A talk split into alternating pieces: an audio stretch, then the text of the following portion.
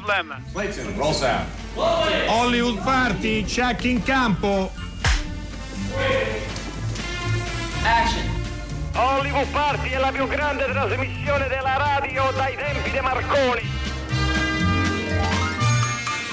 Buonasera, buonasera, questa sera vi promettiamo una puntata immersiva.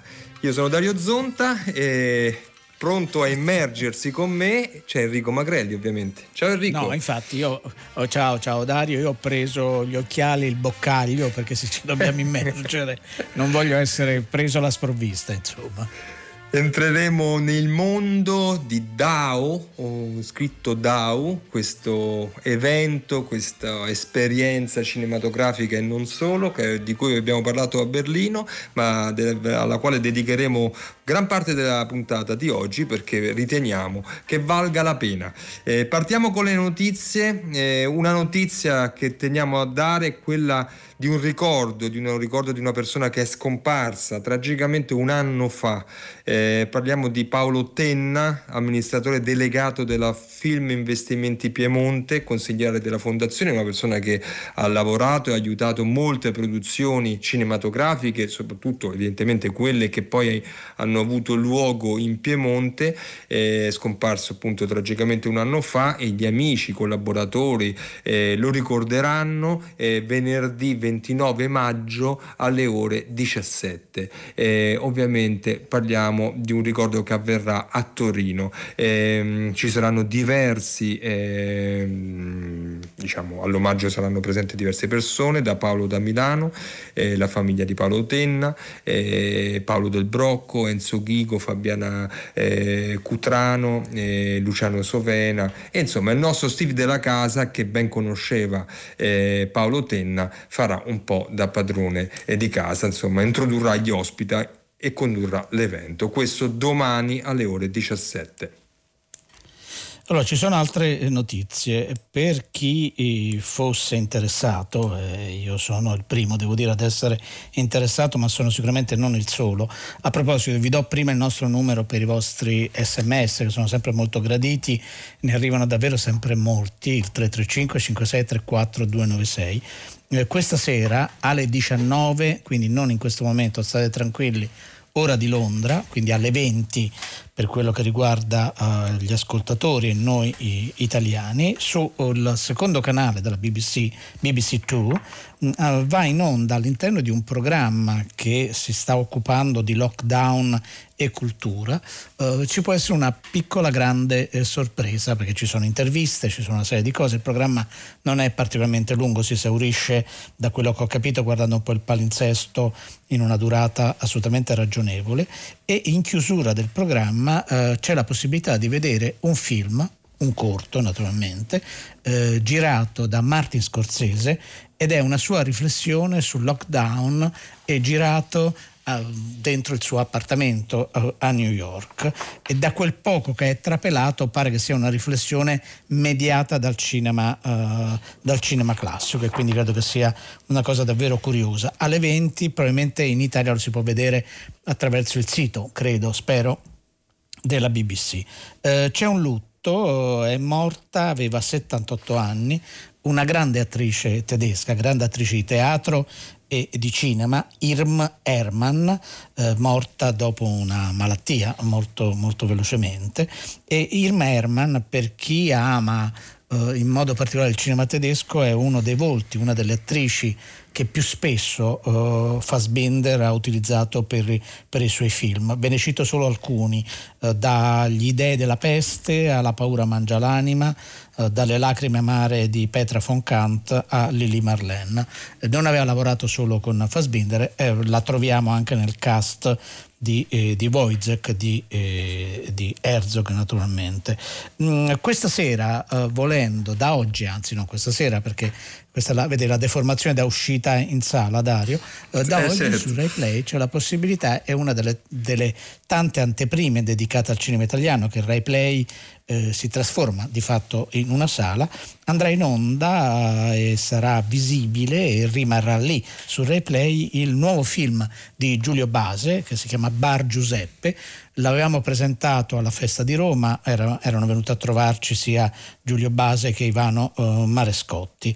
Um, cosa mi sto dimenticando? No, ah, no, la notizia fondamentale è che il 3 giugno ci sarà la conferenza stampa uh, di Cannes in cui annuncerà i film che dovevano essere nel, nel, Noi nel ci saremo il 3 giugno. Eh.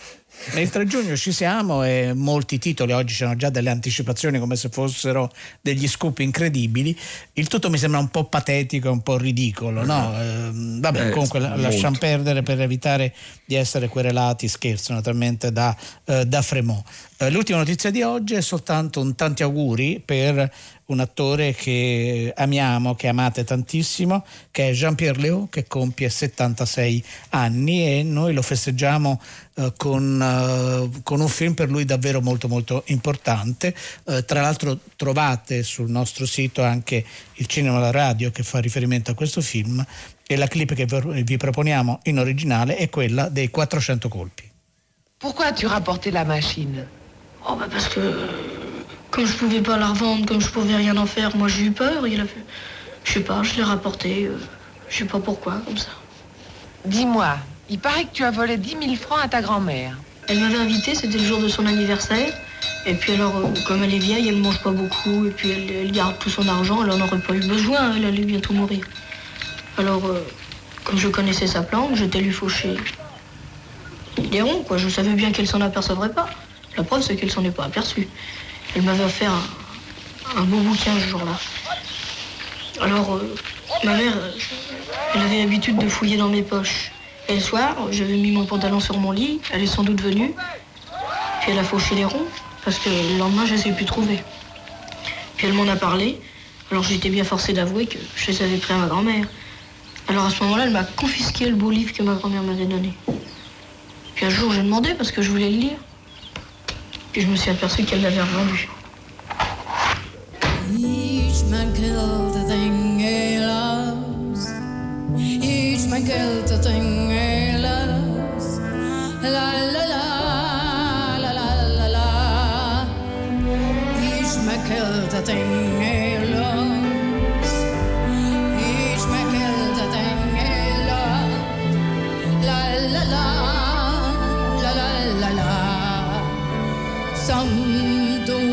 the bitter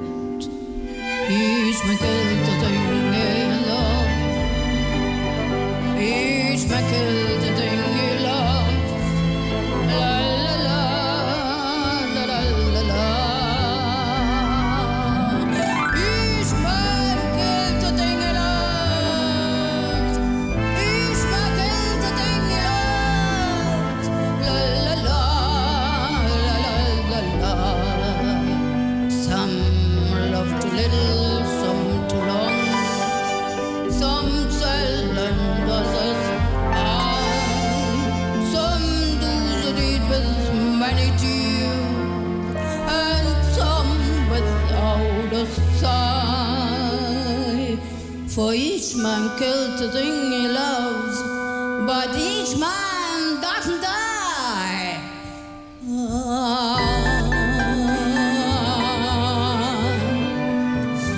Anche se non ve ne siete accorti, abbiamo già iniziato l'immersione, siamo già 2-3 metri sotto il livello dell'acqua per questa puntata che abbiamo promesso immersiva. Questa era Each Man Kills the Things He Loves nella versione di Ingrid Cavan.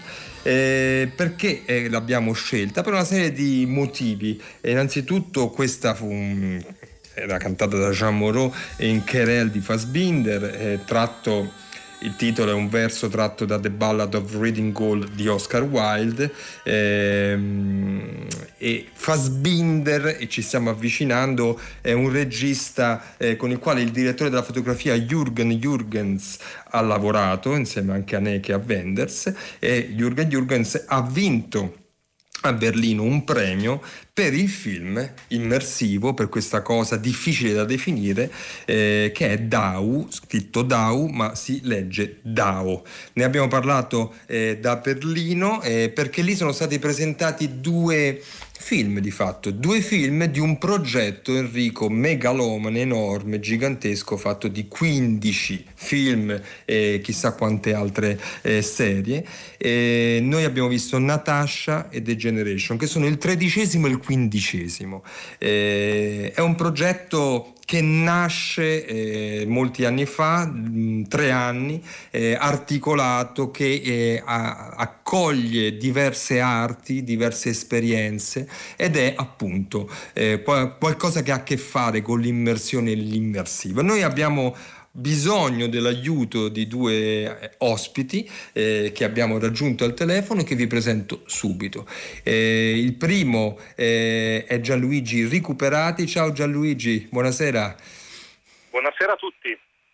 Benvenuto. Scrittore, saggista, collabora per tantissime testate, è, mm, già direttore creativo della Domus Academy e, e beh, il, ha scritto un romanzo il cui titolo è Est che nasce, e poi Gianluigi ci spiegherà, da un'esperienza che lo ha portato a stretto contatto con questo mondo, quello di Dao. L'altro ospite che conoscete e conosciamo e salutiamo è Giulio San Giorgio, direttore di Film TV. Ciao Giulio. Ciao Dario, ciao Enrico, buonasera Gianluigi. Eh, Film TV nel numero di eh, aiutami eh, Giulio, che nu- la, l- della scorsa, scorsa, settimana probabilmente è uscito sì, la scorsa focus. settimana con l'uscita settimanale ci perdiamo un po', sì, comunque mi pare, eh, sì, dieci giorni fa diciamo. Ah, va bene, eh, lo potete recuperare, anzi dovete recuperare, ma andrete avanti perché Giulio, al quale darò Gianluigi per primo la parola per aiutarci un po' a definire i parametri no, di quello di cui parliamo, ne ha scritto e ne scriverà. Eh, che cos'è DAO o DAO? Tanto come lo chiamiamo? DAO, mettiamoci d'accordo tra di noi, va bene DAO? Io sono d'accordo. Va bene, ok. Che, no, che cos'è Dao? Tra l'altro il soprannome del fisico russo Lev Landau, Nobel per la fisica nel 62, che è un po' il protagonista eh, di questa vicenda. Ma Giulio, dacci alcuni elementi per orientarci intorno a questo progetto. Sì, eh, diciamo che intorno a questo proge- progetto c'è una grande nebulosa, un'istanza di segretezza che è dire, circolata intorno a questo progetto decisamente ambizioso, credo uno dei più ambiziosi della, della storia del cinema e Gianluigi eh, dire, ha testimoniato questa cosa nel, nel suo romanzo. È un uh, film che è nato come un uh, film biografico dedicato a appunto Lev Landau che nella biografia di Fabio Toscano, fisico italiano, viene definito l'ultimo enciclopedista della, della fisica. Eh, quindi fa parte, diciamo, avrebbe dovuto far parte di quella grande tradizione tipicamente russa dei film sugli scienziati. La Russia ha una grande tradizione di eh, fantascienza ma anche di biografie di scienziati che erano un po' il fiore all'occhiello no? Del, dei vari governi russi. E, eh, però questa cosa è diventato qualcos'altro, da questo biopic si è trasformato in una sorta di eh, grande laboratorio immersivo, grande gioco di ruolo in cui oltre 10.000 tecnici su 12.000 metri quadrati di terreno con 400 attori eh, dovevano vivere eh, questi attori continuamente nei panni dei ruoli che dovevano gestire, che dovevano vivere all'interno di, di dovevano interpretare in questo, in questo film monstrum direi, sostanzialmente quindi queste persone erano chiamate dal regista Ilya Kurzanowski che tra l'altro è figlio di un grandissimo dell'animazione sovietica, uno dei primi sovietici del cinema d'animazione a essere censurati, quindi una sorta di eretico del, eh, del, del cinema animato sovietico.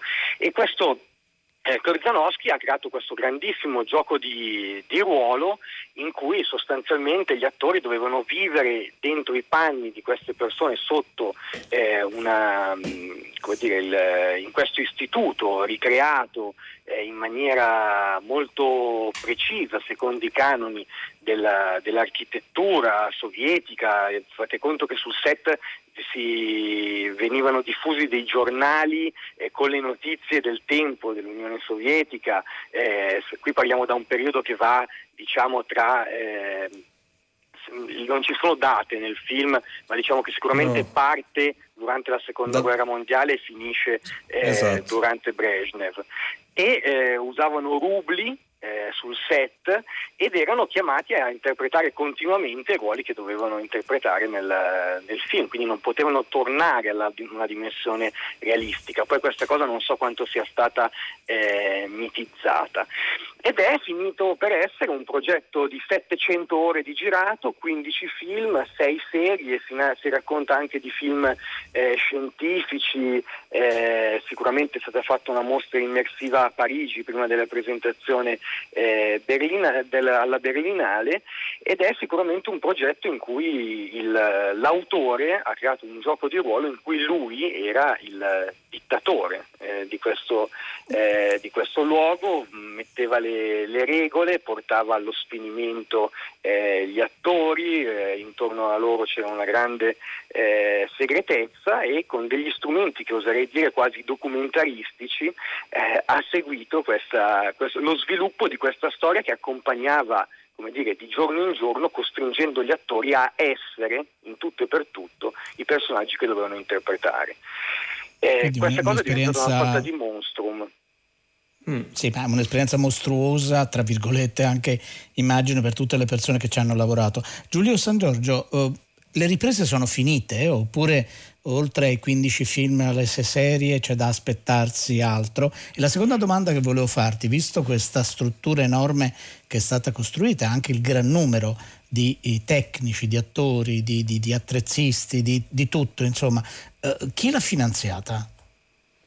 Allora, ehm, il, le riprese sì sono finite perché sono, sono, durate tre anni e sono finite l'8 novembre del 2011 con uh, la distruzione del set che fa parte del, dire, anche della narrazione eh, all'interno del film. C'è sempre questo passaggio tra la fiction e la non fiction. No? Il, la distruzione del set fa parte della catarsi del finale del film, quella che abbiamo visto in, in The Generation per chi è riuscito a vedere il, il, film.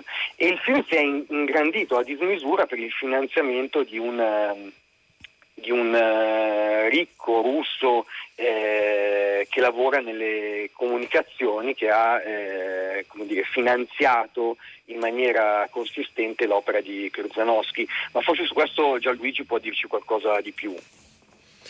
Lo chiamiamo subito in causa, ma vorrei eh, entrare un po' dentro le atmosfere di questo film, ehm, di questo progetto, tanto dicendo eh, Giulio che questi, queste cose di cui parliamo potete immediatamente vederle sin da stasera, perché i film sono stati caricati e vengono man mano caricati in una piattaforma ehm, che è stata gestita ed è gestita direttamente dalla produzione, credo che eh, sia www dau.com eh, e con una scadenza di qualche giorno vengono caricati nuovi episodi in una idea di serialità che poi vorrei eh, chiedervi. Eh, il film, eh, che, anzi, la clip di cui sentiamo adesso si intitola appunto Dau Natasha, che è il primo film che abbiamo visto a Berlino e ragiona, racconta di questa cameriera, eh, di questo bar, di, questa, di questo luogo dove, eh, dell'istituto dove si va a mangiare, Natasha,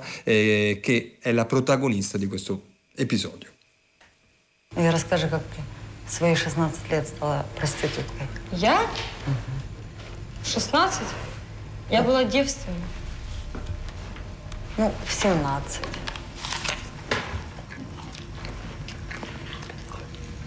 Чего тебе не хватало в этой жизни? Родители врачи. Обалденные родители. Все для доти. По первому требованию причем. Чего тебе не хватало? Ты о чем вообще?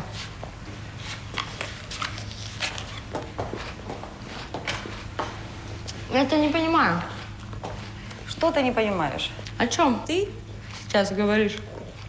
Ты никого не любишь. Давай научи меня любить. Знаешь ты все. А с чего ты уверена, что ты любишь? Откуда ты знаешь? Кто любил, тот знает. Ты считаешь, что ты любила? Я любила, А дорогая. будешь любить еще? Буду еще. Это чувство не теряется. Questo è uno scambio di battute, un momento di un dialogo che copre la prima parte, eh, il primo atto, diciamo così, di eh, Da Natasha, che è piuttosto lungo, che è questo incontro, confronto. Già qui c'è un gioco di ruolo, un gioco di potere tra eh, Natasha, che è la cameriera, diciamo, anziana di mezza età, più che altro è una giovane cameriera. Eh, Gianluigi ehm, Recuperati, tu sei, eh, non so come, caduto eh, nella- in questo progetto, in questa rete, in questa avventura, in questa sicura esperienza, tanto che ne hai tratto appunto un romanzo che cambia nomi, eh, ma che per motivi che adesso ci dirai, ma che ha assolutamente eh, questa origine. Come sei entrato in contatto con l'universo di Dao?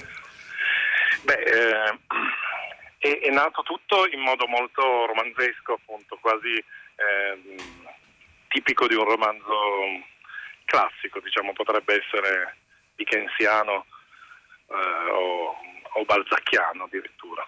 Una sera ero a Londra, eh, io lavoro spesso ehm, con- come curatore o, o comunque lavoro spesso con gli artisti, con i curatori, con i musei d'arte contemporanea. Uno dei miei amici eh, più cari in questo mondo, eh, il curatore e direttore della Serpentine Gallery, Hans Ulrich Obrist, mi dà appuntamento a Londra. ehm, eh, come spesso accade, ci vediamo spesso tardi la sera, e mi dà appuntamento a mezzanotte al numero 100 di Piccadilly. Io penso che sia un, eh, un bar o un hotel dove c'è un bar. Ehm, in realtà entro e vedo delle persone tipo KGB eh, che mi eh, portano in una soglia, fanno attraversare una soglia. Non vedo il mio amico Obrist, ma dico sono stato qui chiamato da ehm, ho appuntamento, loro fanno delle telefonate con dei telefoni non digitali, ma tutto intorno a me sembra un salto nel tempo. Attraversata questa soglia esco dalla Londra turbocapitalista, come si dice con un'orrenda parola, e del XXI secolo e, e mi trovo dentro un ufficio pubblico di grande sontuosità, un ministero sovietico degli anni 40 fino agli anni 30, insomma una cosa di questo tipo. Eh, in questo luogo eh, con colori eh, porpora, molto buio, eh, con eh, dei manichini mh, elettrici che si muovono eh, e che sono vestiti come persone sovietiche del- degli anni 40, 30, 50, insomma dagli anni 30 agli anni 50. Questo- mi trovo in questo posto e mi viene detto di salire al primo piano. Al primo piano c'è effettivamente eh, Ansuri Koblis che mi presenta Ilya Karazanovsky. Eh, non mi dicono niente, mi dice lui sta facendo un progetto, questo è il luogo dove stanno montando un film stra- straordinario. Io dico, ah fantastico, ma sembra qualcosa di diverso da una sala di montaggio, innanzitutto perché era in pieno centro Londra e poi perché era, eh, ecco, consideriamo che era in un hotel, diciamo, era nell'edificio che poi, che intorno c'erano solo hotel o, o- o appartamenti di altissimo valore immobiliare. L'idea che tutto questo edificio fosse utilizzato per fare della- eh, del mon- il montaggio di un film era abbastanza strano di per sé. Piano piano mi rendo conto che sono dentro una specie di eh, realtà parallela. È vero, le riprese mm, che sono finite nel 2011, tutto il periodo di montaggio e di preparazione del film è stato realizzato in questo immobile. Ma questo, questo per capire il livello della follia, insomma, non so come definirla, però. Ecco. Prego. Ecco, no, no, è, è, è, una follia ma anche una magia, devo dire. Sì. Era abbastanza ammagliante perché eh, innanzitutto Ilya Krasanovsky è un uomo di straordinario fascino. Dovete immaginare, parliamo un programma di cinefili, per cui uh, viene facile immaginare una sorta di Orson Welles uh, russo e contemporaneo. Attenzione, non parliamo di un uomo dalla visione oleografica che guarda al passato, pensiamo a un uomo che aveva molto chiaro il, il panorama delle arti contemporanee, delle ricerche più uh, estreme diciamo, dell'arte contemporanea attuale sì.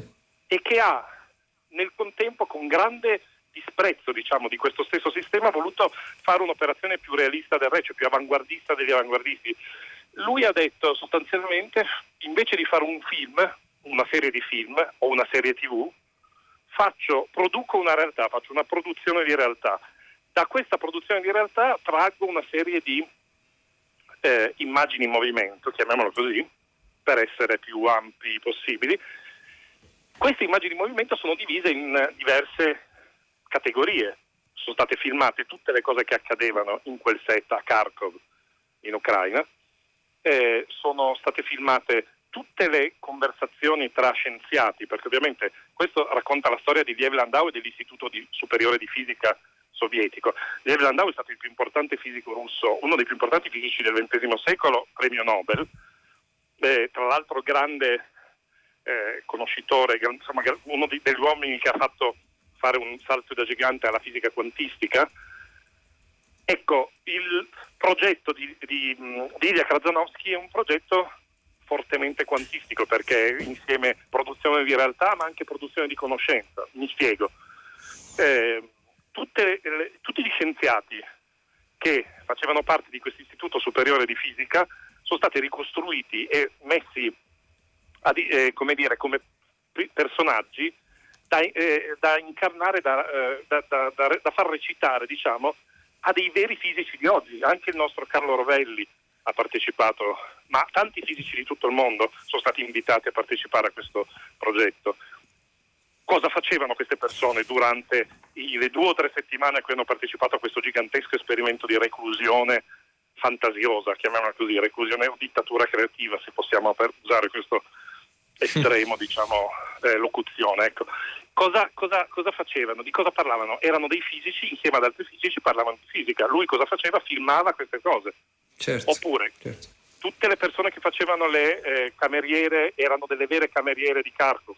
Tutte le persone che facevano gli, gli elettricisti erano veri elettricisti. Eh, c'erano pochissimi attori professionisti.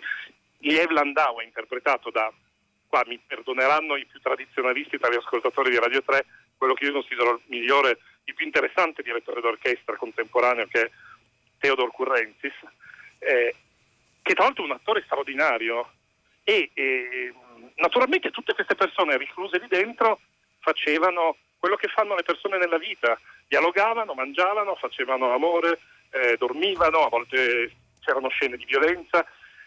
Il film, la produzione del film ha avuto enormi eh, problemi, ma non avrebbe mai nemmeno potuto essere tale, cioè non avrebbe mai nemmeno potuto mh, iniziare se non fosse stata in Ucraina, perché eh, certamente eh, sarebbe stato impossibile per esempio far, far massacrare un, um, uh, un, maiale come succede in una delle scene più potenti e, e, e disgustose da un certo punto di vista delle, dei film che ho visto io. Tutto questo per Quindi diciamo in un set in cui, in, un, in, una location in cui alcune cose erano produttivamente più possibili. No, ma infatti no? Dario, a questo, a questo proposito sì. volevo uh, chiedere sia a Giulio San Giorgio che a Gianluigi Recuperati, perché è arrivato un messaggio eh, anche questo ascoltatore si chiama Giulio, che dice io ho visto tre parti di questo eh, progetto, aff- tutto molto affascinante, ma si eh, fatica ad avere una visione eh, completa, anche perché oh, naturalmente se sono 15 film e 6 serie, come eh, prima Giulio San Giorgio ci raccontava. Eh, vabbè, poi si auspica che la trasmissione aiuti a chiarire le idee su questa cosa, speriamo di sì. secondo Giulio, e quindi è una, mh, mm, è una considerazione e la giro a voi in forma di domanda, eh, resta una certa ambiguità morale eh, circa la rappresentazione del reale. Giulio Certo, San Giorgio, ah, Luigi. Recuperati, prego. No, no, chi vuole, chi vuole, prego. Rispondo io perché stavo Prego Gianluigi. distinto e lo dico. Allora, il, il progetto che va al di là dei film è stato ferocemente eh, criticato, osteggiato e rigettato dalla comunità dell'arte contemporanea, per esempio. Un po' perché è uscito nel momento del post, subito dopo il Me Too. E noi sappiamo per certo che sono successe eh, delle cose sia dentro la produzione che nella produzione del film che all'interno degli collaboratori non proprio carine nei confronti delle donne, diciamo così. Non, non dico di più perché, eh, perché io ho grande ammirazione in realtà per, il- per la, per la visione di Ilya Krasnowski, però noi dobbiamo chiederci, ha senso giudicare con un parametro etico-morale l'opera di un artista? Io personalmente credo di no, credo che ehm, i grandi innovatori della del modernismo fossero, avess- ponessero dei, dei- dei gravi problemi etici ai loro contemporanei perché si sono portati un po' avanti, perché, facevano, perché magari come persone erano anche un po' eh, problematiche, perché facevano delle cose che non andavano bene. Certamente quest'opera nel suo insieme pone una eh, nebbia, fa calare una specie di nebbia, secondo me molto inventiva, però è pur sempre una nebbia sul confine tra ciò che si può rappresentare e ciò che non si può rappresentare, tra la realtà, la produzione di realtà e la produzione di meraviglia che dovrebbe essere il cinema o l'arte in generale o la rappresentazione scenica, tra ciò che si può dire e che non si può dire. In un certo senso eh, Ilya Krasnowski ha, mh, ha- ha fatto qualcosa di nuovo. Ora, noi non siamo più tanto abituati a giudicare le opere, dico nel cinema o nella, o nella letteratura o nelle arti, con questo, perché tutto pensiamo che sia già stato fatto. Bene, credo che questa cosa che ha fatto lui non era già stata fatta, non in queste dimensioni, non in questa ambizione, non in questa... eh, Io sotto- grazia. Sottos- sottoscrivo quello che dice Recuperati e prima di far rispondere eh, mm, Giulio San Giorgio vi proporrei comunque eh, anche per dare un fiato alla nostra riflessione di ascoltare una clip da un'altra esperienza cinematografica che comunque in qualche modo ci è venuta in mente per quel tentativo che fu di allora di irrompere o irrompere in una certa serialità. Parliamo di Heimat. Quando Paul stava in Francia. Non è arrivata apposta per ben sette mesi, ma la notte mi sembrava di sentire i suoi passi sotto la finestra. E allora ho capito che era A ancora- Monaco. A Monaco gli spartachisti hanno rapinato i passeggeri di un tram. Meno male che a Shabak non ce Lo l'abbiamo. dice il giornale. Io in città non ci vado neanche morta. Mi ricordo benissimo quando c'è stata la mobilitazione. Eravamo andati tutti nei campi a mietere. E Gloxy ha suonato la campana e Villi, il postino, ha portato la posta. E hanno attaccato un manifesto. Noi siamo corsi per tutto il paese perché pensavamo ad un incendio. Così è cominciata la mobilitazione. Quelli che sono morti non resusciteranno. Sei bravo tu a parole. Marigot, il ragazzo è malato di petto e questo tu lo sai benissimo. Gliel'ha scritto pure il medico della commissione di leve. Mi sarebbe piaciuto diventare un aviatore.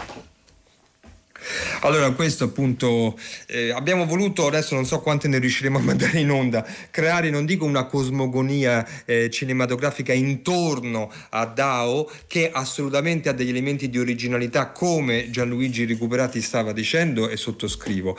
Heimat è uno di questi come riferimento, ma ce ne sono altre. I Cancelli del Cielo ci viene in mente per un certo tipo di esperienza sul set, eh, ma anche forse Truman Show. Eh, Giulio eh, San Giorgio, io vorrei chiederti ehm, qualcosa su questo, no? perché noi parliamo di un progetto che, eh, Gianluigi l'ha detto molto bene, nasce da un'esperienza che è più grande del, del prodotto cinematografico estetico no? Eh, e ha i caratteri attualmente della serialità, cioè interagisce con una cosa alla quale adesso siamo straabituati attraverso i film sulle piattaforme, ma è completamente diverso da una qualsiasi serie che potete trovare su Netflix. Intanto voglio sapere se sei d'accordo e in che cosa traduce, in che cosa è diverso da quella serialità. Eh, sì, sì, sono assolutamente, sono assolutamente d'accordo.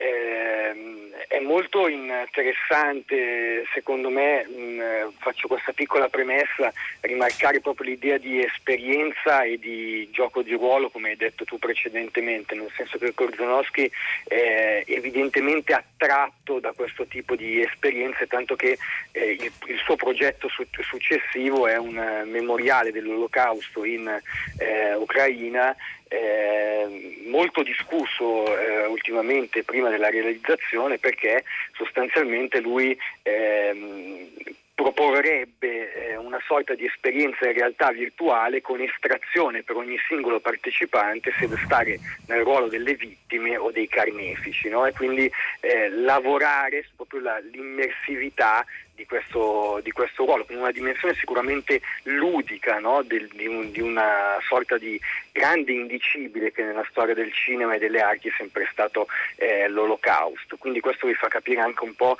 il, il personaggio e la sua eh, ambizione. Sicuramente la dimensione seriale è non so quanto sia incidentale perché il film è diventato dire, una sorta di serie a uscita settimanale eh, quando ha, non ha più potuto permettersi di fare le premiere nei festival. Eh, anche questo è vero, certo. Eh, certo. Aveva un'idea, certo, in mente un'altra cosa, diciamo così. no, certo, però detto questo è assolutamente vero quello che dici ed è molto interessante che eh, nonostante ci sia un'ipotesi di cronologia eh, dei, dei 15 film e delle serie che è diffusa sul, sul sito, eh, noi abbiamo eh, visto per primi il tredicesimo capitolo e poi il quindicesimo, quindicesimo capitolo che dura sei ore, The Generation, e che è il, il, capitolo in cui vengono portati a compimento i destini dei personaggi in maniera molto tram, drammatica e molto eh, forte e dove il set viene eh, distrutto. Quindi sostanzialmente siamo di fronte a una serie che rilascia, come si usa dire adesso con un termine che deriva un po' in maniera brutta dall'inglese, eh, le sue eh, puntate non in maniera cronologica ma in una maniera eh, disordinata. E questo mi fa dire che in fondo mh, ci abitua a un, a un, diverso tipo di, di, serialità, di sicuro, perché in fondo noi conosciamo quasi dall'inizio il, il finale di questa serie e dall'altro punto di vista però mh, secondo me pone il, il, punto su un'altra questione. Una volta che noi, eh, cioè non importa tanto come finisce il film, perché che eh, questi piccoli film che compongono questo grande affresco eh, siano dei film eh, su dialoghi a due, come ce ne sono diversi, o che siano dei film che raccontano proprio il sistema eh, dell'istituto, di questo grande istituto ricostruito in maniera totalitaria, eh, come, dicevano, come, dicevamo prima, alla fine si racconta sempre una sorta di, di dispositivo totalitario, no? eh, non importa tanto quello che succede, eh, anche se io sì. trovo eh, dire, che, che, DAO sia in questo momento la migliore serie eh, possibile ed è la soap opera sostanzialmente che mi appassiona di più da tempo eh, a questa parte, ma sia un, eh, soprattutto un, un insieme di film che erano già tutti nell'idea iniziale, cioè il fatto che il dispositivo totalitario eh, che era eh, quello sovietico, che è quello che è ricostruito da eh, Kruzanowski, eh, si legge sia nei fatti fatti, ma soprattutto nelle relazioni tra i personaggi. E quindi alla fine poco importa cosa succede perché importa invece analizzare quello che succede tra le persone. Eh, prima questo... abbiamo aperto con Fassbinder ed è molto interessante questo perché il film, esatto. tutti i film sono film su dei rapporti di potere che rispecchiano in ambito sentimentale ed emotivo eh, quello che è il totalitarismo sovietico. Giulio, grazie. Eh, qualcuno nella grazie, tua rivista, Giulio. se non tu stesso, hai scritto eh, rendere reale la rappresentazione stessa è uno degli elementi di questo film. Io vi ringrazio. Eh, prima di salutare Gianluigi Recuperati, ma proprio una battuta di due secondi, Gianluigi, ma perché ha scelto il direttore d'orchestra Theodor Currenzis per fare eh, DAU? Ma 20 secondi, neanche.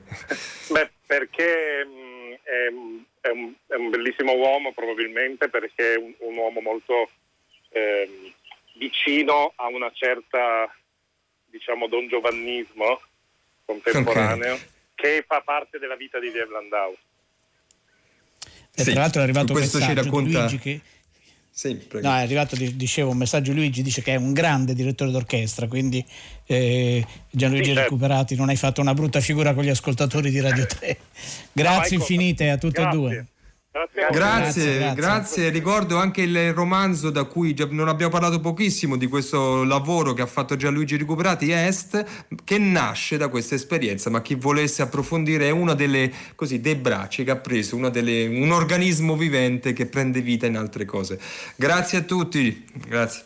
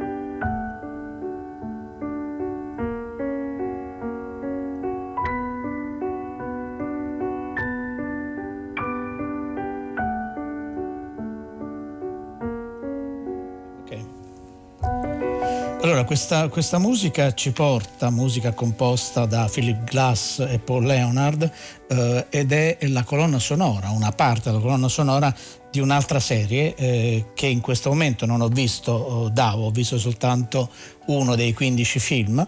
Eh, secondo me è, è la serie più importante e più interessante eh, che c'è la possibilità, che abbiamo la possibilità di vedere, è sulla piattaforma di Amazon, la serie si chiama Tales from eh, the Loop ed è, eh, ha una genesi molto singolare perché eh, sono otto episodi per ora, speriamo che ci sia una seconda, una seconda stagione, una serie che è stata scritta partendo da eh, libri illustrati di un artista eh, svedese che si chiama eh, Simon Stalenag, ehm, che sono libri davvero molto belli. Mm, mm, L'autore di questi libri non è soltanto un, un illustratore, anche un inventore di videogiochi e non solo. E partendo proprio dalle immagini, soprattutto da alcuni eh, da alcuni robot, da alcune macchine misteriose che sembrano eh, così, sembrano ormai in rovina, è nata questa storia. Questa storia è ambientata in una zona rurale dell'Ohio, siamo negli anni